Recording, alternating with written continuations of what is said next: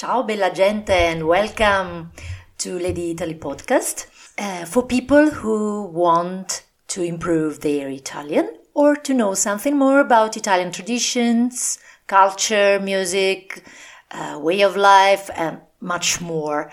So uh, I will speak Italian and every now and then I will give some explanation in English. So cominciamo. Allora, buongiorno a tutti. Oggi volevo fare un secondo podcast concernente, it means concerning, gli idioms, o meglio i modi di dire che abbiamo in Italia. Sarà diviso, diciamo, in due parti. Una prima parte dove vi proporrò 4-5 modi di dire, la spiegazione e mi sono un po' andata ad informare sul, sull'origine e poi un'altra piccola parte dove più che di modi di dire uh, vi mm, spiegherò qualche parola delle parlate regionali, purtroppo spesso sono parole volgari, ma ve le vorrei spiegare lo stesso perché le trovate spesso in film, in telefilm, ma anche le potete trovare in libri, eccetera, perché sono comunque di uso comune e nonostante siano regionali vengono capite un po' in tutta Italia. Allora, ma partiamo dal, dall'inizio e uh, ho scelto mh, mm, tra i vari idiom che uh, possiamo trovare in giro uno molto carino che è fare il portoghese. Allora, devo fare una premessa, e cioè che, come tanti italiani, ho spesso usato nella mia vita questa espressione e non sapevo esattamente da dove arriva, ma mi ero sempre chiesta perché si dicesse così.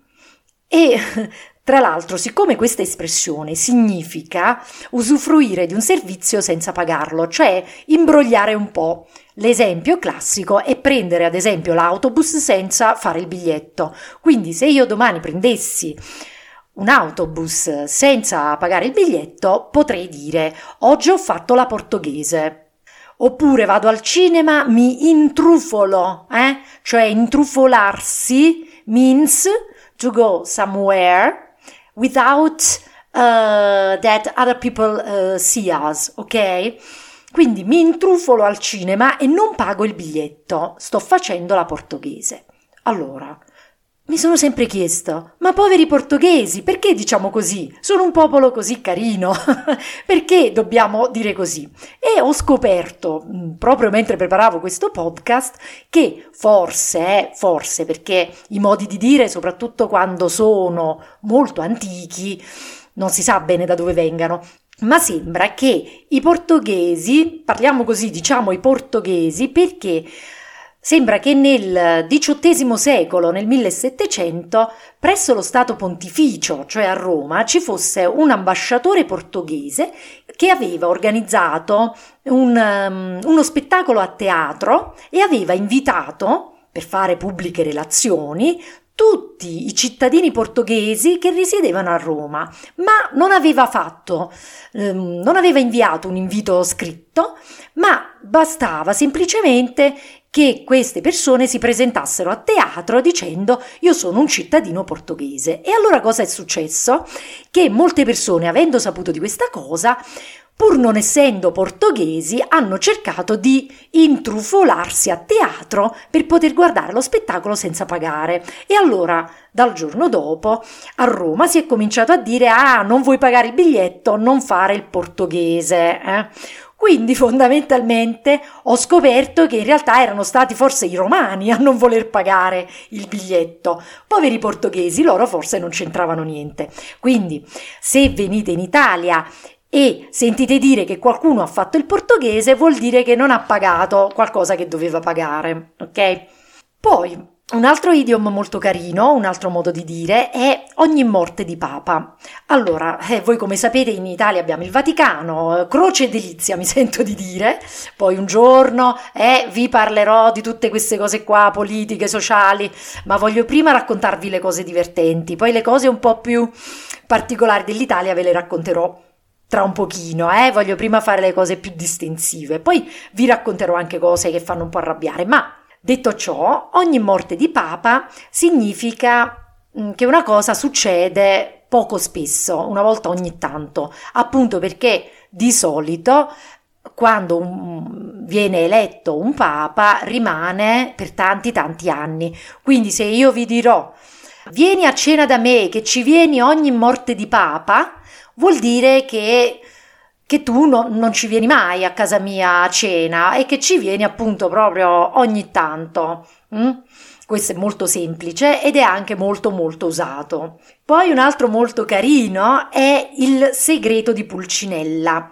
Allora, Pulcinella, se voi non lo sapete, è una maschera della commedia dell'arte. Quindi a carnevale eh, i bimbi si vestono da arlecchino eh, piuttosto che mm, come si chiama, Balanzone, il dottor Balanzone, oppure Pulcinella. Pulcinella è la maschera di Napoli perché le maschere della commedia dell'arte sono collegate alle regioni e il segreto di Pulcinella significa un segreto che non è più un segreto, cioè che lo sanno tutti.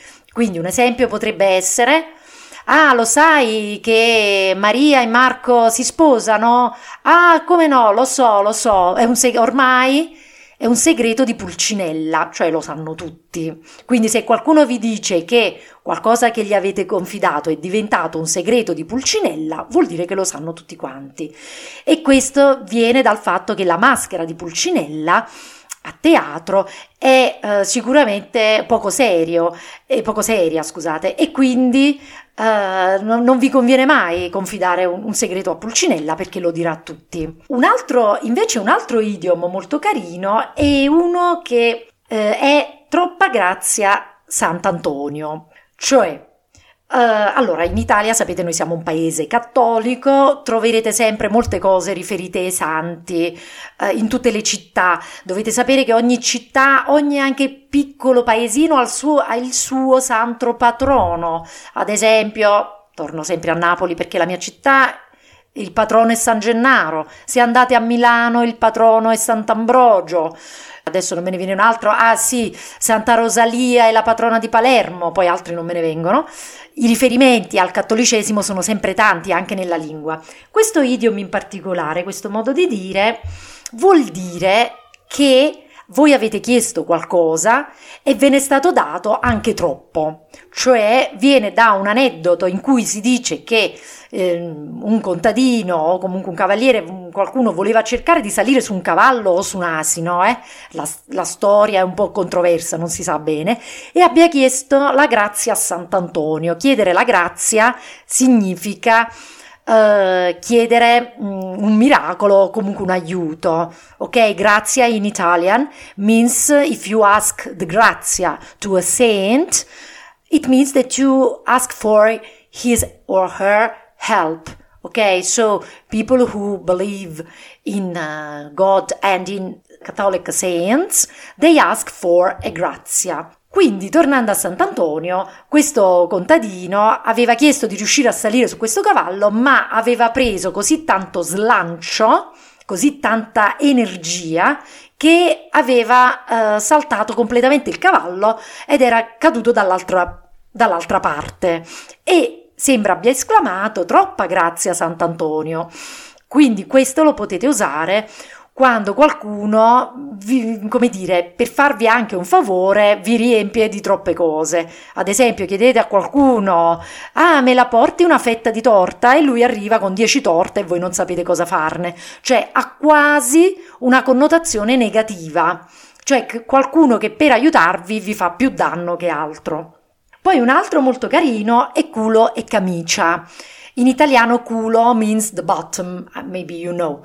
Eh, diciamo che culo è una parola mh, mm, che non è più annoverata forse tra, tra le parole troppo volgari, nel senso che con parsimonia si può anche usare, ok?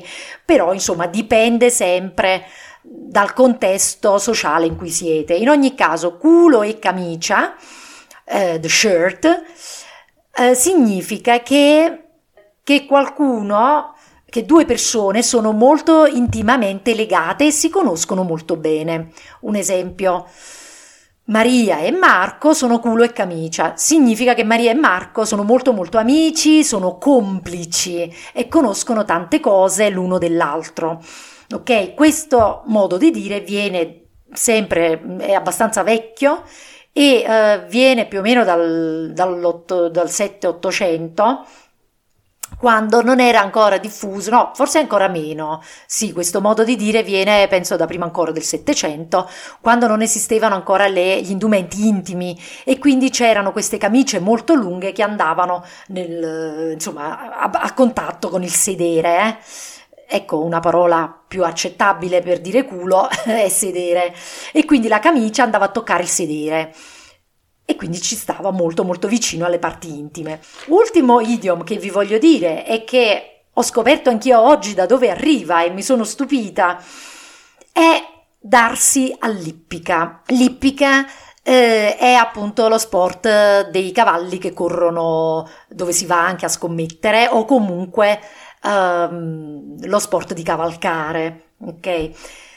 Darsi all'ippica in italiano significa che se qualcuno vi dice datti all'ippica, vi sta dicendo che quello che state facendo non lo fate bene, che vi conviene fare qualcos'altro. Vi faccio un altro esempio. Maria ha cucinato due torte, ma erano veramente pessime. Erano, mm, erano due torte cucinate male. È meglio che Maria si dia all'ippica. Maria, datti all'ippica perché le le torte, Maria, non le sai fare, datti all'ippica, ok?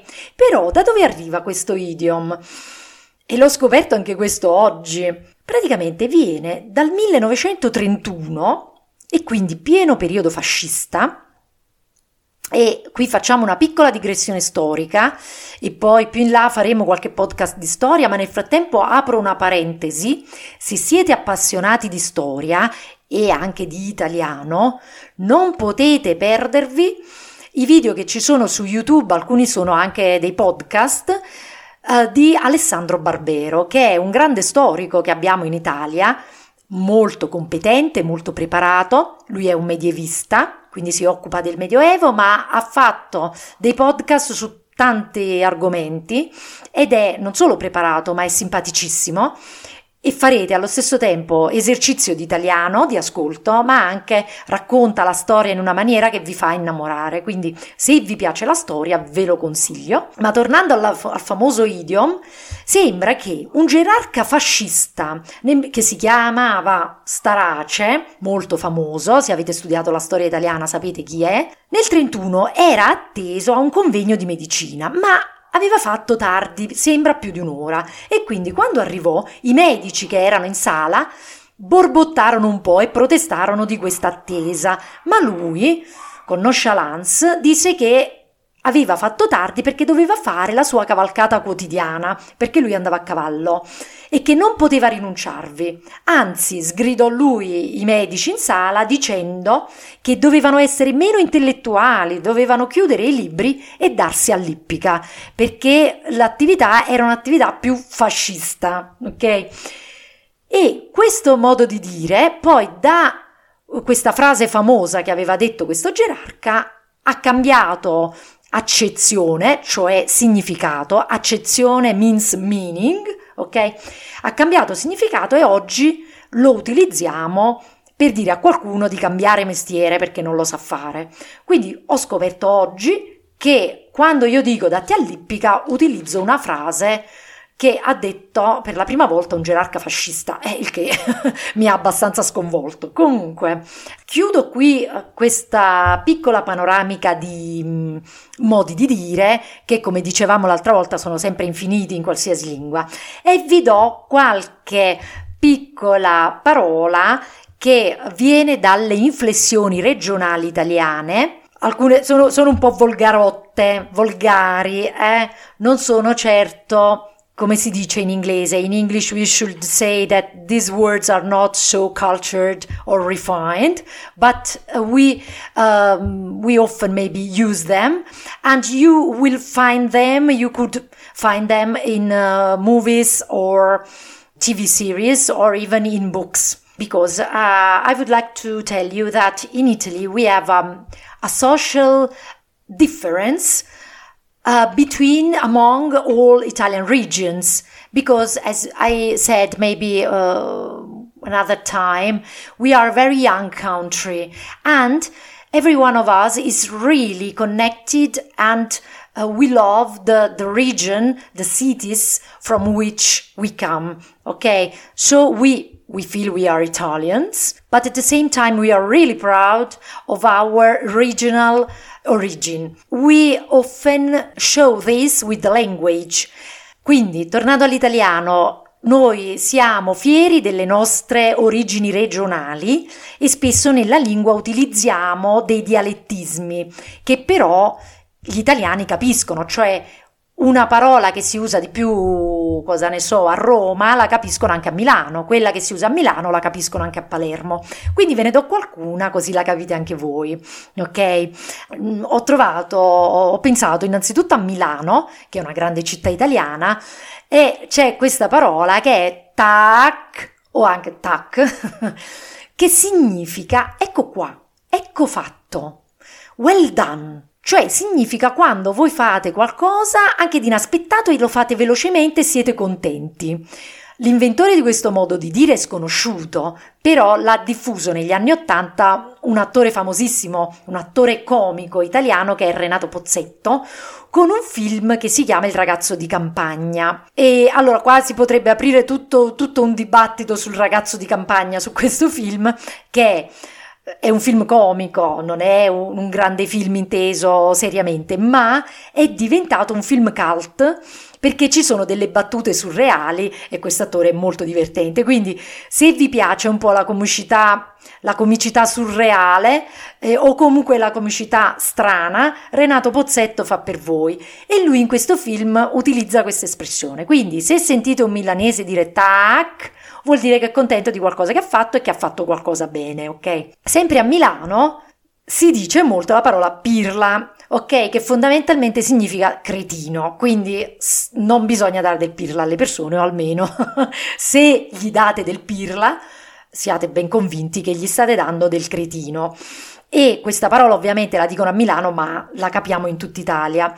E queste, spesso queste piccole, eh, come dire, alla fine un insulto, vengono, eh, sembrerebbe che pirla venga dalla parola trottola, ma che quest- la trottola è il giochino.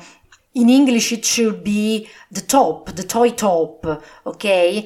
Quindi la parola pirla, la parola pirla viene da trottola, ma indica anche l'organo sessuale maschile e spesso, soprattutto in questi regionalismi, il modo per insultare qualcuno è eh, insomma paragonarlo all'organo sessuale maschile. Non mi chiedete perché siamo fissati qua in Italia con questa parola, però fondamentalmente in tutte le regioni c'è un corrispettivo. Quindi a Milano dicono pirla e dicono anche pistola, che significa l'arma, ma si intende anche, insomma, ha un doppio senso. Quindi anche dare del pistolo a qualcuno significa dargli del cretino.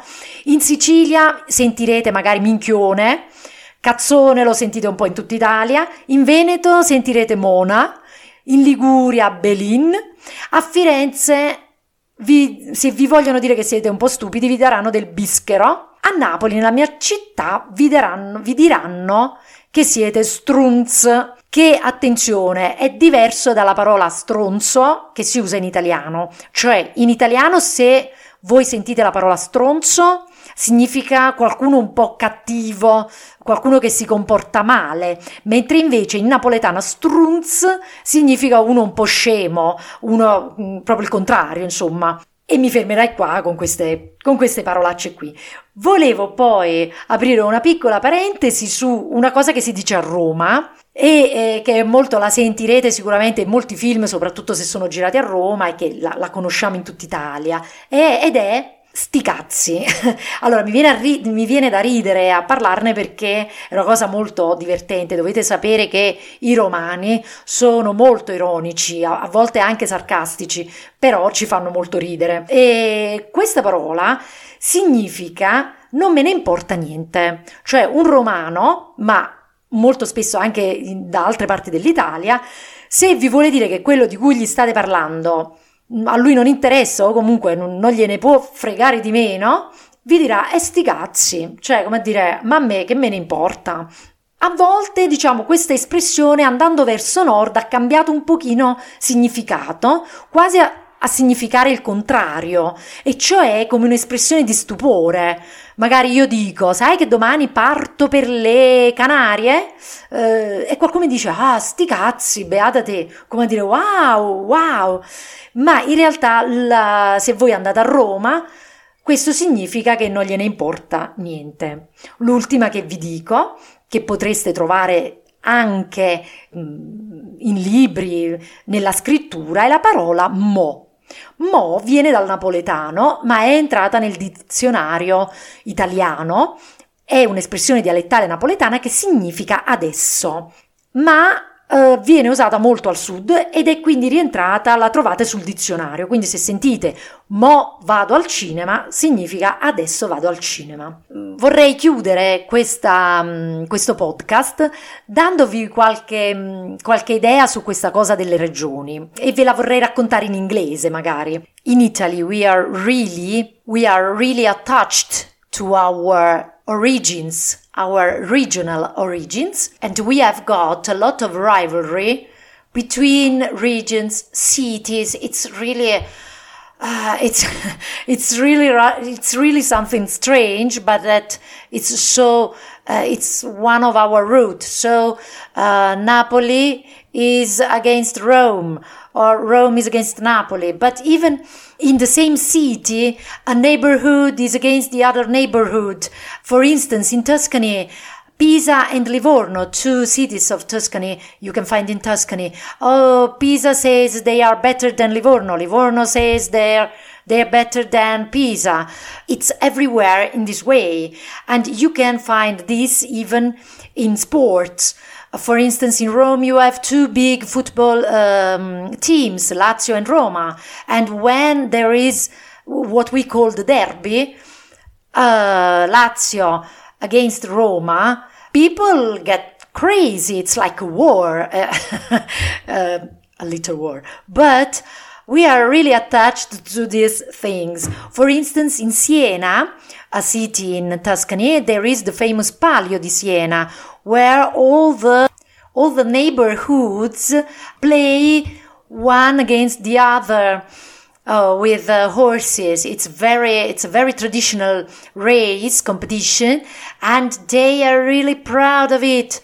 So please be patient with us when you come here in Italy because we you will find a lot of strange things, but some common places in in particular that uh, we have uh, for people from a town or another. For instance, we say that people from Genoa are stingy or that people from Milan they only think about work or that people from Naples like me that we are too noisy we speak loud and maybe it's true anyway regions are very important in Italy because every region has different traditions and origins for instance in the south we had for centuries Spanish uh, kings. So we are different from people from the north had uh, centuries of domination from Austrian. So they have got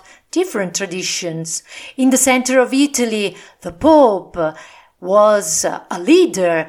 So the character, the disposition of Italians is really related to the place uh, where they live. We are very different one from another, but when the football when the football team of Italy plays, we become one nation because we are really really fan of football. So I hope you enjoyed this podcast about idioms and I say goodbye to everyone. 招招